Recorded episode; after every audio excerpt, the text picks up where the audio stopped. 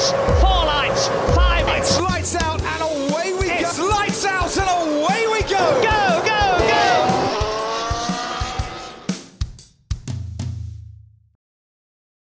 Nagyon sok szeretettel köszöntök minden kedves Five Red Lights podcast hallgatót az eheti adásunkban. Ismét eltelt egy hét, ugye bár és egy zseniális versenyen vagyunk túl. De mielőtt bármi másról beszélnénk az éllovasokról, meg a kettőjük között kialakuló csatákról, esélylatolgatásokról, ilyesmikről, nem tudok elmenni a tény mellett, hogy Fernando Alonso az ember, aki miatt elkezdtem nézni 2006-ban a Formula 1-et, aki akkor óriási kedvencem volt, nyilván azóta ezek a dolgok változtak, de még mind a mai napig az egyik legfantasztikusabb Formula 1-es versenyző szerintem, aki valaha volt,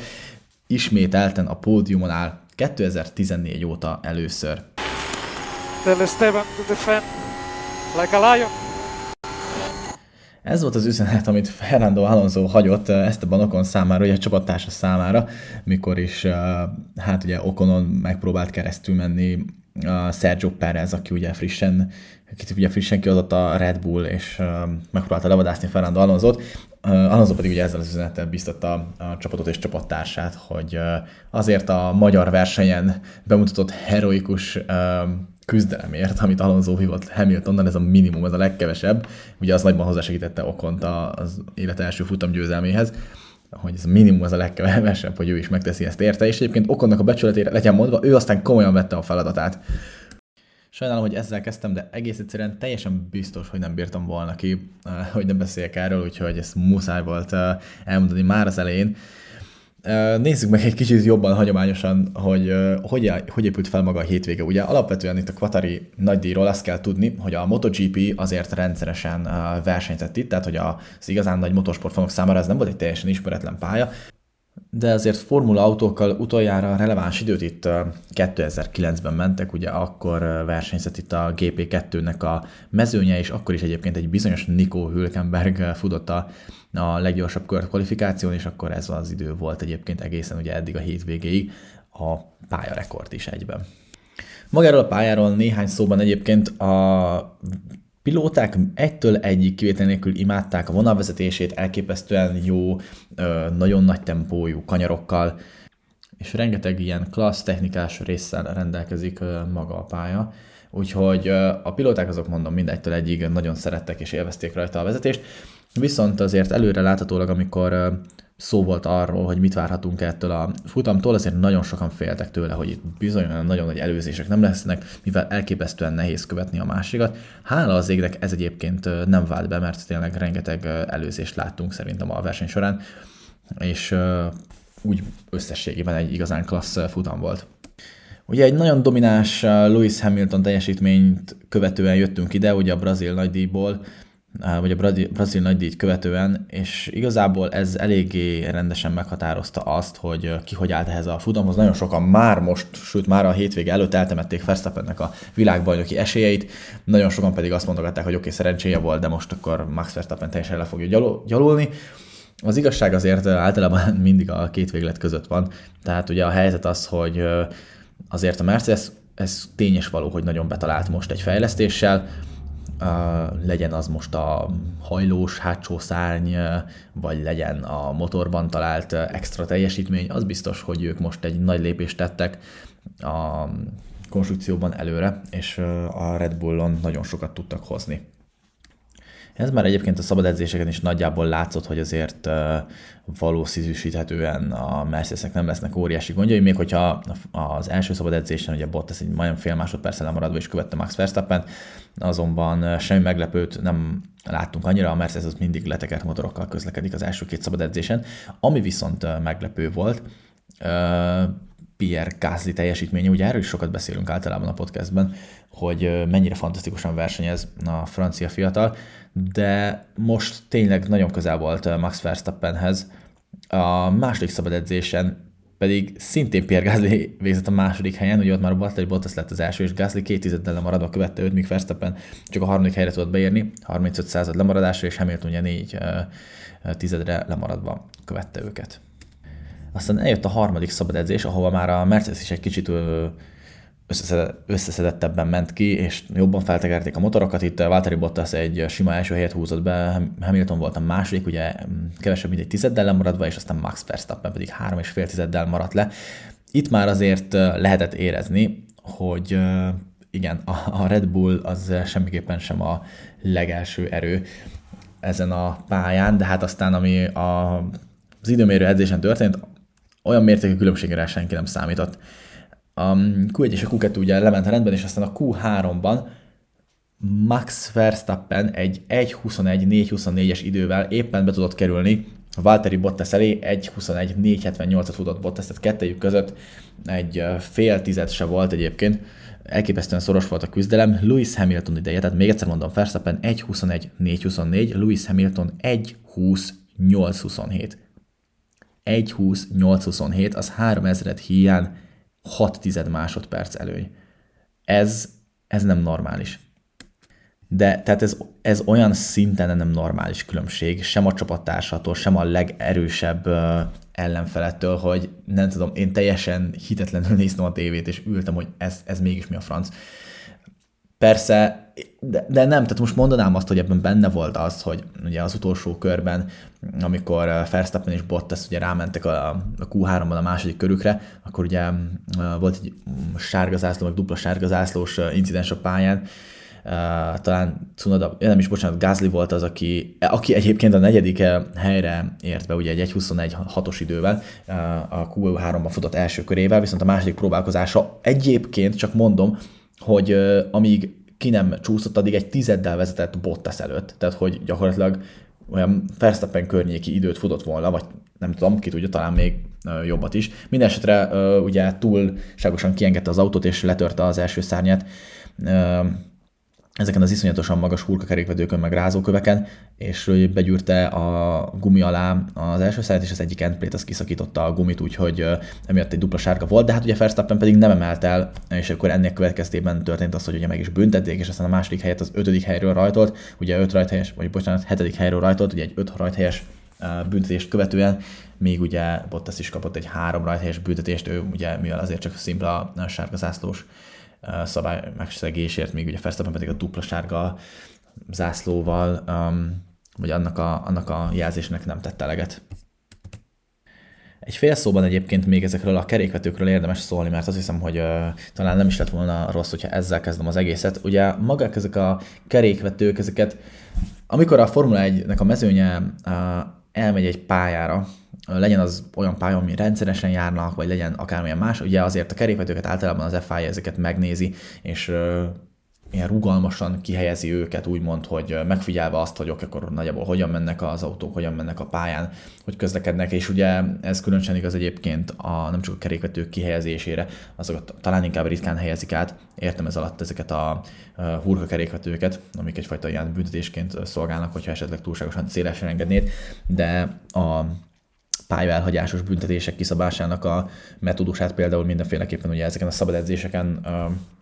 szokták meghatározni, és ez különösen igaz egyébként az ilyen katarféle pályákra, amik ugye vadonatújként kerülnek be, akár a Forma egy naptárába is. Amit még érdekes megjegyezni ezekről a kerékvetőkről, hogy itt egészen brutálisak voltak, nagyon magasak is voltak, illetve az autók is elképesztően nagy leszorító erős csomaggal mentek, hiszen ugye nagyon nagy sebességű kanyarokról beszéltünk, vagy beszélhettünk egész hétvégén, és ennek köszönhetően rengeteg olyan hibát láttunk sofőröktől, hogy ha egy kicsit jobban kiengedték pályán kívülre, akkor igen keményen odavágták az autó alját, és többeknél is egyébként ez okozott sérülést az autóban. Illetve, ami szintén még egy nagyon érdekes pályakarakterisztika, az az aszfalt minősége. Ugye ez az aszfalt, ez már nagyon régóta megvan, ugye a Kvatari Nagy már nem, nem is tudom, hogy hány éve versenyeznek rajta, és ez nem nagyon volt még újra aszfaltozva, ennek köszönhetően elképesztően magas a, hát ez az abraziós ráta, ezt nem tudom, hogy van erre egy jó magyar kifejezés. A lényeg az, hogy a gumikopást azt irgalmatlanul elősegíti, és hát ezt láttuk is egyébként a versenyen is. Ami érdekes, hogy a Pirelli, ugye mindig, amikor elmennek egy futamra, nyilván függően az időjárás körülményektől, a, a pályának az állapotától, stb. stb. rengeteg faktor van, de mindig készít egy ajánlott uh, egy ajánlott stratégiát, pitstop stratégiát, hogy szerintük mi az a leggyorsabb. Természetesen ettől általában a csapatok el szoktak térni, úgymond. És jelen esetben érdekes volt, hogy amikor mielőtt idejöttek volna, előtte mondták, hogy hát valószínűleg ilyen egy kiállás az egész gyors lesz. Aztán idejöttek a pályára, és már az első szabadedzés közben adták ide, vagy talán szabadedzés után, hogy oké, okay, akkor három kiállásos lesz valószínűleg. És aztán ezt végül ilyen finoman módosították az időmérőre, már a hivatalos álláspontfoglalásuk az az volt, hogy oké, okay, valószínűleg két kiállással meg lehet csinálni, de a létező összes szimulációkban a két kiállásosok, siker, két kiállásos taktikák sikerültek a leggyorsabbra, úgymond. Egyébként ez valószínűleg nem véletlenül, szerintem ők nem annyira akarták azt, hogy az emberek az egykiállásossal próbálkozzanak. Ugye ez a versenyen a több defektből ki is derült, hogy miért. De mielőtt ennyire előre haladnánk, nézzünk rá tehát a kvalifikációnak a végeredményére. Ugye, ahogy említettem, Hamilton elképesztő, felfoghatatlan előnyel nyert Max Verstappen előtt. Bottas lett a második, Gasly, ugye említettem, hogy a, harm, a negyedik lett, bocsánat, tehát Hamilton az első, Verstappen a második, Bottas ugye a harmadik lett, Gasly pedig a negyedik, és aztán Alonso egy elképesztően stabil teljesítményt követően éppen, hogy csak nem maradva Pierre Gasly mögött, az ötödik helyet szerezte meg, aztán Norris a hatodik lett, egyébként elképesztő, ők nagyon nem számítottak erre, hogy a McLaren ilyen erős tud majd lenni, és aztán Carlos Sainz a Ferrari-val hetedik. Ugye egy érdekes addíció, hogy kérdezhetnétek, hogy hol van Charles Leclerc, a 13. helyen fejezte be az időmérő edzést, ugyanis óriási lemaradásban volt Carlos Sainz-tól végig egy ilyen, egy ilyen 7-8 majdnem egy másodperc lemaradásra volt a csapattársától, ami nyilvánvalóan elképesztően irreális dolog. Hát mondjuk, vagy hát mikor, hol, mert ugye azt láttuk, hogy Bottas is le tudott maradni ennyire Hamiltontól, de most mindegy, ezt ne feszegessük. A lényeg az, hogy Charles Leclerc autójában találtak a monokokban egy repedést, az időmérő edzés után, és akkor ezt ki is cserélték neki, és vasárnapra egyébként összerakták neki az új autót, aminek köszönhetően amúgy egy kifejezetten jó futamot teljesített Leclerc is. Így, hogy Max Verstappen hátra sorolták ugye rajta büntetéssel, gyakorlatilag a két uh, éllovas tekintetében gyakorlatilag annyi volt a lényeg, hogy Verstappennek egy létező legjobb rajtot el kellett kapnia, és uh, megbízható, de nem túl kockázatvállalós teljesítménnyel maximalizálnia a pontokat, amit csak megszerezhet. Lewis Hamiltonnak pedig igazából figyelnie kellett Fernando Alonso-ra és Pierre Gasly-ra, akik ugye a második és harmadik, vagy harmadik és második helyről rajtottak ugye ebben a sorrendben, ahogy a nevüket mondtam, és gyakorlatilag neki más dolga nem volt, hogy óvatosan, de magabiztosan jöjjön el a, a, az első rajthelyről, és meg tudja tartani a első pár kanyarban is a vezetését. Ez egyébként mindkettőjüknek sikerült, az egész mezőnyben talán az egyik legjobb rajtot Max Verstappen kapta el, aki olyan szinten el tudott rugaszkodni a vonalról, hogy Carlos Sainz és talán Norris volt előtte, igen, Norris már a rajtnál meg volt neki gyakorlatilag, egy pillanatig nem volt kérdés, és aztán utána végig még ugye Alonsoék a külső éven voltak, hogy Alonso ugye kicsit kisorodott a külső évre, addig uh, ugye a belső éven maradt, és igazából amikor már rágyorsított, akkor már gyakorlatilag Alonso mellé gyorsított ki, viszont a spanyol az nagyon uh, határozottan visszahúzta az autót, és uh, gyakorlatilag Verstappennek egy kicsit uh, el kellett uh, venni a gázt annak érdekében, hogy elkerülje az ütközést, de hát ez egyébként teljesen benne van, tehát itt nem azt mondom, hogy ez egy veszélyes manőver lett volna, ez sima első egy-két-három kanyaros helyezkedés volt. Tulajdonképpen Max se problémázott rajta sokat, és aztán uh, nyilván kivárta a saját idejét, és egyébként meg tudta utána előzni az, elő haladó, az előtte haladó két pilótát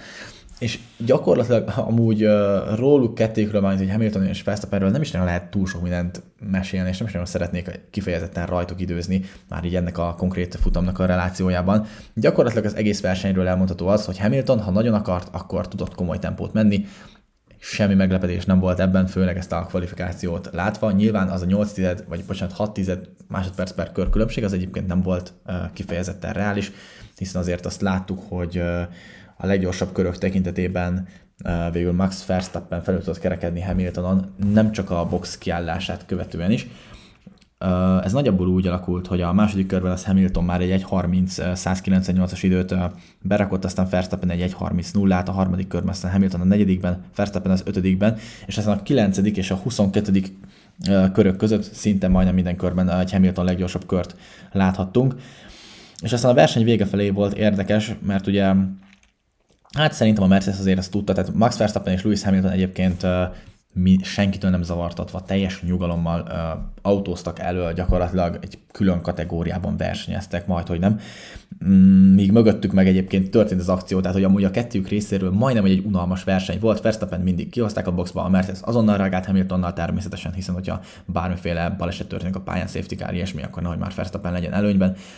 Úgyhogy ezt mindig levédekezték ezeket a dolgokat, és mindig egy ilyen 6 és 10 másodperc között ingázó különbséggel Hamilton volt elő. Azt egyébként szerintem lehetett érezni, hogy itt Verstappen nem nagyon fogja Hamilton utolérni.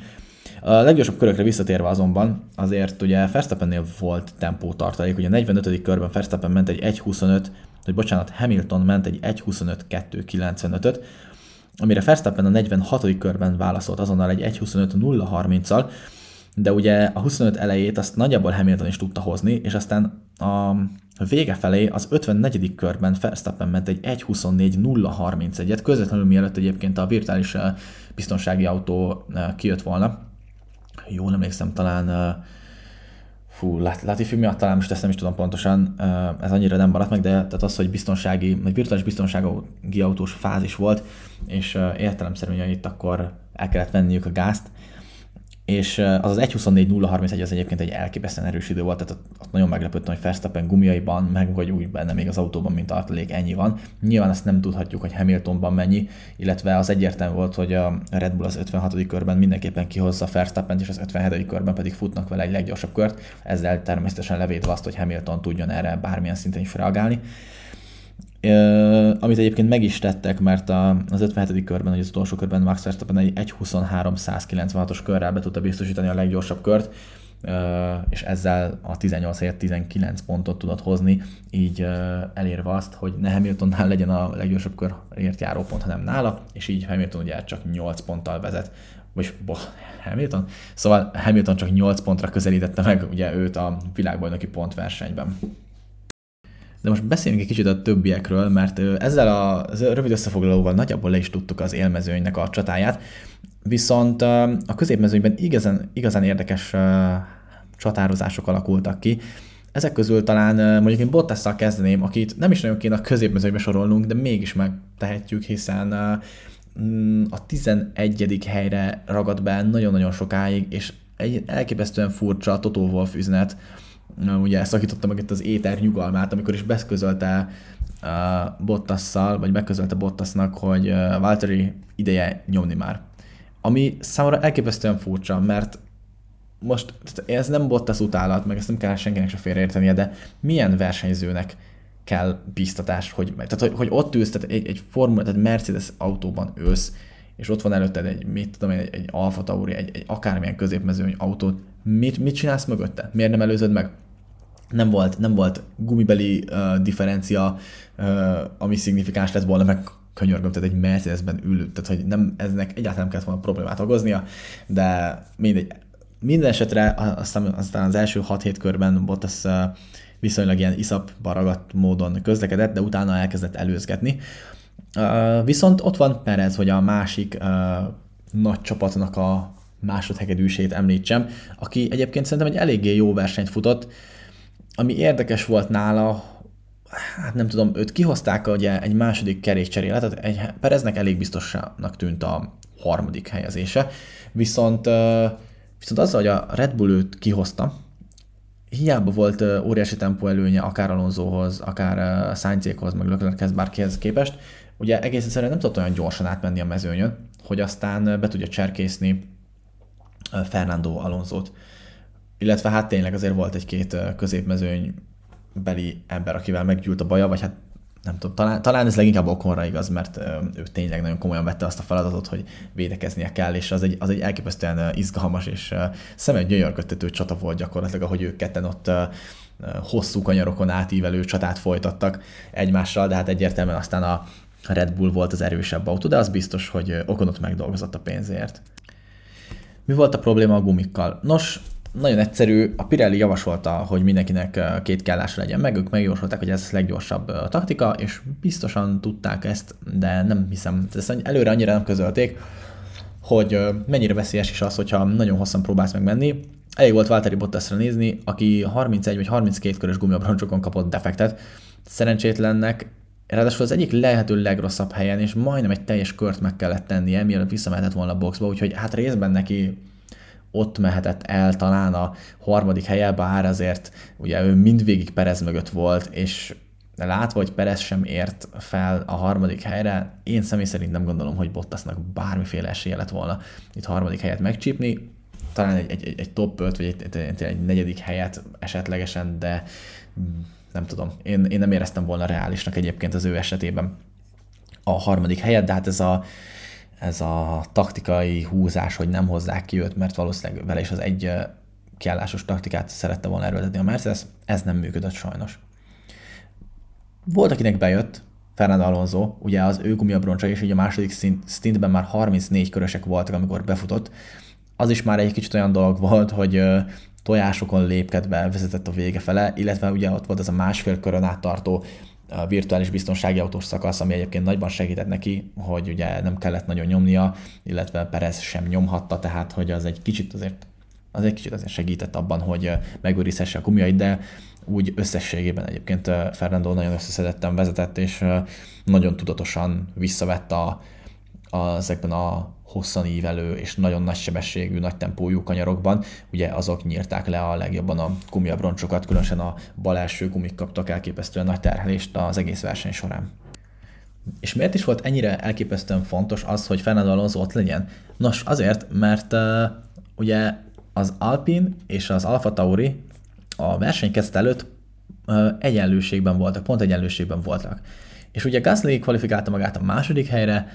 Alonso a harmadikra, úgyhogy ezért nagyon-nagyon különösen figyeltünk erre a csatára, én személy szerint már legalábbis már a kezdetek óta, hiszen uh, ugye ez nagyon fontos a kettejük, hogy a két csapatnak a pontversenyértben folytatott küzdelem véget,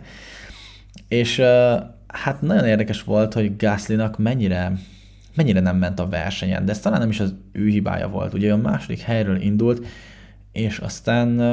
a 11. helyen futott be, ami a legnagyobb visszaesés itt a verseny során, bármelyik, bárki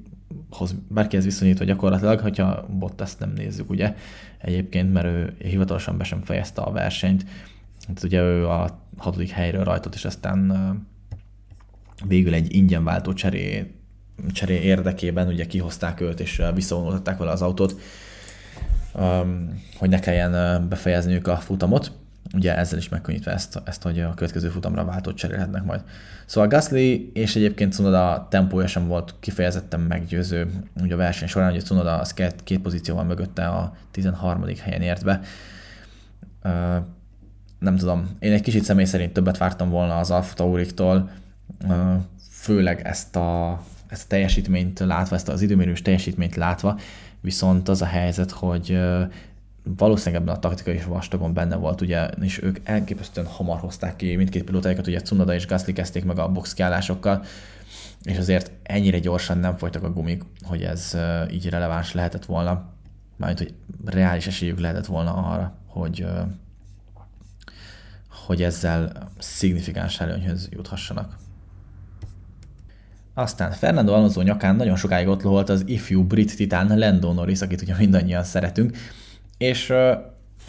gyakorlatilag a közvetítésből nem is jöttünk rá, hogy miért, ez csak kiállt. Ugye a 49. körben állt ki Lando Norris, és egy ilyen teljesen meglepetésszerű boxkállás volt az, mert ugye annyira nem is számítottunk rá. De aztán utólag kiderült, hogy Lando Norris defektet kapott, gyakorlatilag ő is a palelsője felmondta a szolgálatot, viszont óriási szerencsével pont egy nagyjából két-három kanyarral a, a box utca bejárata előtt kapott defektet, úgyhogy azonnal be tudott jönni, és ilyen szignifikánsan nagy tempót nem vesztett vele. Gyakorlatilag a közvetítésen ezért is tűnt úgy, mintha ez egy ilyen tervezett boxkeles lett volna, hiszen nem is volt olyan látványos, mint mondjuk Valtteri Bottasi, aki a sódrágyból hozta vissza az autót végül. A középmezőny osztopos tagja még Esteban Okon, akiről eddig nem beszéltem talán eleget, elképesztően magabiztos és megbízható uh, vezetéssel hozta be gyakorlatilag az ötödik helyre az Alpint, és uh, tényleg azért uh, nagy részt, vagy nagy szerepet vállalt abban, hogy Alonzónak meg lehessen ez a harmadik hely, hiszen hogyha megnézzük a végén a különbségeket, ugye Sergio Perez az 2,9 másodpercre követte Fernando Alonzót a negyedik helyen, és hogyha nincsen a virtuális biztonsági autó, illetve mondjuk Esteban Ocon nem tartja fel mondjuk több kanyaron keresztül, vagy nem csatázik több kanyaron keresztül Sergio Perezzel, akkor persze most ez megint ilyen mi van ha, amit én is ezt feltétlenül szeretek, de minden esetre az biztos, hogy tehát akkor nem feltétlenül lett volna ilyen könnyű dolga Fernando Alonso-nak. És az biztos, hogy biztos, hogy ez így sokat segített Alonso-nak azért. Aztán ott van Lance Stroll, aki egyébként a hatodik helyen ért be, ami amúgy egy hatalmas teljesítmény ezzel az Aston Martinnal. Nyilván egyébként ebben azért benne van az, az is, hogy uh, ugye például Lando Norrisnak is ki kellett állni onnan, illetve Gaslynak is volt jó a taktikája, de minden esetre ott kellett lenni, konzisztensen jól vezetni, úgyhogy uh, Lance Strolltól ez egy hatalmas eredmény. Ahogy hatalmas eredmény Charles Leclerc-től a nyolcadik hely is, hiszen a semmiből mentette meg ezt a futamot gyakorlatilag, ha azt nézzük ugye, hogy a 13. helyről uh, rajtolt, és Carlos Sainz pedig az ötödikről, és aztán Sainz végül a hetedik helyen ért be, ugye Leclerc pedig a nyolcadikon, tehát azért ez, uh, ez nem egy rossz er, uh, eredmény ugye a fiatal monakói srác számára, főleg ha azt nézzük, hogy 1,2 másodperccel lemaradva követte a csapattársát ezen a helyen, 6 és 4 pontot szerezve ezzel, és egyébként ugye a Ferrari részéről releváns, hogy Lando Norris előtt végeztek, aki ugye a jobbik McLarenben ült, és két pontot szerezve ért be közvetlenül mögöttük a 9. helyen. És aztán Sebastian Vettel zárta a pontszerzők listáját, aki a másik Aston Martinnal a 10. helyen végzett. És ha már ennyiszer szóba hoztam a konstruktőri pontverseny állását, akkor nézzük is meg, hogy hogy állnak most a csapatok. Ugye azt említettem, hogy a, az Alfa Tauri és az Alpine az pont egy mentek bele ebbe a hétvégébe, és aztán se Yuki Tsunoda, se Gasly nem tudott pontot szerezni, így ők továbbra is a hatodik helyen állnak, vagy a hatodik helyen állnak 112 ponttal, ugye az maradt, amennyi volt. Az Alpine pedig ezzel a harmadik, ötödik hely kombinációval 137 pontra növelte az előnyét, ami egy elképesztően nagy ugrás, főleg egy középcsapatnak, akiknek ugye nem reális az, hogy mondjuk ilyen top 3, top 4-es uh, helyezések azok ilyen nagyon gyorsan lees, vagy nagyon gyakran leesnek gyakorlatilag, és így, hogy nagyjából ezek az ilyen 11, 2, 3, 4, nem tudom hány pontok, amik maximum kinézhettek nekik, mert ugye az első négy helyet azért általában elfoglalja a két Red Bull és a két Mercedes, így ez egy óriási ugrás az Alpine számára. Aztán ott van a különbség a Ferrari és a McLaren között, akik ugye a Best of the Rest címért harcolnak, ugye a harmadik helyért összetetben. A három mm, hétvégés blokk előtt nagyjából közel álltak egymáshoz, most viszont jelenleg 297 és fél pontja van a Ferrari-nak, és 258 a McLarennek, úgyhogy gyakorlatilag, ugye ahogy azt az előbb is említettem, hogy a középcsapatok nem tudnak akkor a pontokat, vagy olyan szignifikáns pontmennyiséget szerezni, mint mondjuk nyilván, mint az élcsapatok. Ez szinte már el is dőlt, tehát ez a közel 40 pont, 5 fél pont hiány, 40 pont differencia, erre gyakorlatilag már azt is lehetne mondani, hogy nagyjából eldölt a csata, és a Ferrari úgy tűnik, hogy most a harmadik erő a Forma 1 Aztán az élmezőnyre nézve pedig ugye a Red Bull ezzel a második, negyedik helyjel gyakorlatilag eléggé visszazárta, illetve hát Valtteri Bottas ugye nem tudott pontot szerezni, meg a futamot befejezni. Ugye ezzel, a, ezzel az együttállással visszazárkóztak 5 pontra a Mercedes-től, ugye 546 és fél és 541 és fél pontokkal a két csapat esetében. Aztán érdekes megnézni az egyéni pontversenynek az állását. Ugye ott is egy ádász csata megy a Best of the Rest között, ahol ugyanis hát Lando Norris gyakorlatilag évközben jutottak oda csak Valtteri Bottas és Sergio Perez is, hogy megelőzzék őt, ugye már sokáig a harmadik helyen volt, de aztán a brit nagyon sokáig tanyázott az ötödik helyen, most viszont elég nagy veszélybe került ezzel, vagyis ez a pozíciója, ugyanis Charles Leclerc az egy pontra lemaradva tőle, vagy egy pontra lemaradva követi őt, a hatodik helyen 152 ponttal, illetve Carlos Sainz sincs olyan messze, 145 és fél pontra van, vagy 145 és fél pontja van, tehát gyakorlatilag még hogyha az utolsó két versenyre iszonyatosan összedi magát a Ferrari, akkor gyakorlatilag még ennyivel uh, Norris elé is kerülhetnek a végén. És aztán végül, de nem utolsó sorban ugye a világbajnoki éllovasok, Max Verstappen és Lewis Hamilton. Verstappen ugye továbbra is vezet, 351,5 pontja van, Hamiltonnak pedig 343,5. Ez azt jelenti, hogy 8 ponttal van Verstappen Hamilton előtt. És ugye nagyon sokan már most nézegetik, hogy milyen opciók lehetnek, hogyha esetleg idő előtt befejeződik ez, vagy milyen opciók lehetnek arra, hogyha idő előtt fejeződne be ugye a világbajnoki futam. Gyakorlatilag ugye a következő az verseny, a következő verseny Szaudarábiában lesz megrendezve, ugye erről is egyébként a sok hírt lehet hallani, hogy nincs, nem nincs túl jól egyébként, vagy nincs túl jól állapotban egyébként a pálya, olyan szempontból ugye, hogy az ilyen kiegészítő létesítmények még nincsenek teljesen befejezve, viszont mindenkit megnyugtattak, hogy 100% hogy versenye lesz, futam lesz, lelátók is vannak rendesen, tényleg vannak olyan kiegészítő létesítmények, amik még nincsenek teljesen jó állapotban, meg nincsenek teljes készültségben, de maga a pálya, a betoncsík az már le van rakva, a biztonsági létesítmények is ugye standardoknak megfelelő állapotban, állapotban vannak, úgyhogy verseny az mindenképpen lesz. Viszont az nem valószínű, hogy új bajnokunk, vagy hogy bajnokot avatunk uh, idénre Szaudarábiában, de minden esetre ugye megnézték sokan, hogy mi kell lehez, és ugye ezek az alábbi opciók, hogyha Verstappen, tehát Verstappen úgy lehet bajnok Szaudarábiában, hogyha első helyen végez, és egyben a leggyorsabb kör is az övé, akkor Hamiltonnak elég a hatodik helynél, tehát a hatodik helyre beérnie, vagy az alá, és akkor Verstappen már bajnok, vagy hogyha Verstappennek nem sikerül megszereznie a leggyorsabb körért járó egy pontot, akkor Hamilton a hetedik helyre beérve is elveszíti ezt a küzdelmet, vagy nyilván, hogyha alatta végez. Verstappen pedig, hogyha a második és leggyorsabb körrel együtt, akkor uh, tizedik hely elég Hamiltonnak ahhoz, hogy elbukja ezt a VB-t, nem tudom, hogy ezt miért pont így fogalmazom, nyilván nem lenne elég neki, de mindegy. És hogyha Hamilton pedig nem szerez pontot, akkor Verstappennek elég a második helyre befutni ahhoz, hogy matematikailag is esélytelenné váljon Hamilton ebben a csatában. Azért szerintem abban megegyezhetünk, hogy ez jelenleg nem feltétlenül reális, hiszen a Mercedes most tényleg egy igen jó formában van Viszont ami nagyon-nagyon kérdéses, hogy akkor mégis kinek fog feküdni ez a szaudi pálya, mert ez szinte lehetetlen megmondani. Ugye egy elképesztően, hát egy nagyon furcsa vonalvezetése van tulajdonképpen, mert olyan, mintha nagyon sok egyenese lenne, és aztán ugye mindegyiket kicsit így megsrafozták volna, és ilyen cikcakokba lenne felbontva. Ez fogalmam sincs, hogy kinek tud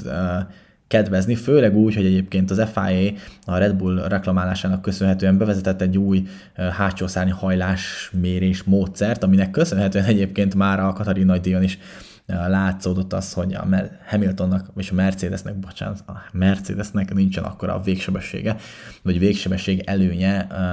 mint amekkora Brazíliában volt. Természetesen ezek is egyébként az eszközei a mindig csapatnak, ezt egyébként a Mercedes is rengeteget csinálta ebben a szezonban is a Red Bullnak a hajlós hátsó szárnyát megvétozandó, meg hát ezek, ezek, ez a két csapat ez össze-vissza gyalázza egymást ilyen szempontból, és ami nagyon érdekes, hogy, hogy tényleg ez egy, ez, egy, ez egy igaz és egy visszatérő állítás, amit most már én is hetek óta mondogatok, hogy gyakorlatilag a Mercedes és a Red Bull azok sokkal rosszabbul viselkednek, sokkal rosszabbul viselik ezt az egész csatározást, mint uh, Hamilton és uh, Verstappen maguk. Ők általában teljesen mint amikor a lovaknak felrakják ugye a szemellenzőt, ők mennek előre egyenesen mindeketen, csak magukkal foglalkoznak, csak azzal foglalkoznak, hogy akkor bajnok leszek, és mit tudom én, sőt, nem is hiszem, hogy annyira nagyon előre néznek, inkább mindig csak a konkrét versenyre tekintve tekintenek, de az biztos, hogy ahogyan Horner és Toto Wolf csatázik egymással, az egészen, hát néha még akár mulatságosnak is lehetne nevezni, de az biztos, hogy elképesztő. Illetve ami ennél a pályánál is egy talán még érdekesebb kérdés, ez most már egy kicsit előre rohanva, de ugye a szezon záró, az Abu Dhabi nagydíjnak a, az ozontató pályája is egyébként szignifikáns változásokon ment át, ugye egy csomó kanyart kiszélesítettek, volt kanyar, amit megdöntöttek, vettek el sikánt, ugye a célegyenest követő, ugye balra fordító, aztán ugye van egy ilyen bal-jobb ív, egy ilyen dupla ív van ott a kanyarban, és aztán utána lett volna egy sikán, ugye azt is elvették most, illetve ott a harmadik szektor közepetáján, vagy bocsánat, a harmadik szektor eleje környékén ott meg, meg nagyobbították az íveit a kanyaroknak, tehát azért összességében el lehet mondani, hogy egy sokkal gyorsabb pálya lett, meg talán élvezetesebb is, illetve könnyebb lesz rajta előzni, sokkal több tempót át lehet majd vinni ezeken az alacsony sebességű kanyarokon is, tekint, vagy köszönhetően ezeknek a, ezeknek a szélesítéseknek, meg ívmódosításoknak. vannak olyan szimulációk, amik azt mondják, hogy akár 20 másodperccel is gyorsabb lehet egy kör a pályán, ezt majd nyilván meglátjuk, hogyha odaérünk ugye december közepén, de az biztos, hogy nagyon érdekes lesz, és izgalmas futam lesz, és hát egyébként valószínűleg ott fog eldőlni a világbajnoki pontverseny, mert ha Hamilton nem szerez, hát nyilván, hogyha Hamilton nem szerez pontot, és Verstappen pedig relatíve elő tud végezni Szaúd-Arábiában, hogy ezt az előbb végigmondtam, akkor természetesen eldől, de azért valószínűsíthető, hogy ez erre majd Abu Dhabiban fog sor kerülni. Én köszönöm szépen, hogy velem tartottatok ezen a héten is, és december 4-én, 4 és 6 között lesz majd ugye a Saudi nagydíj, természetesen arról is fog podcast készülni, úgyhogy iratkozzatok fel, hogyha még nem tettétek volna, és találkozunk addig is. Köszönöm szépen még egyszer a hallgatást, és sziasztok! Four lights,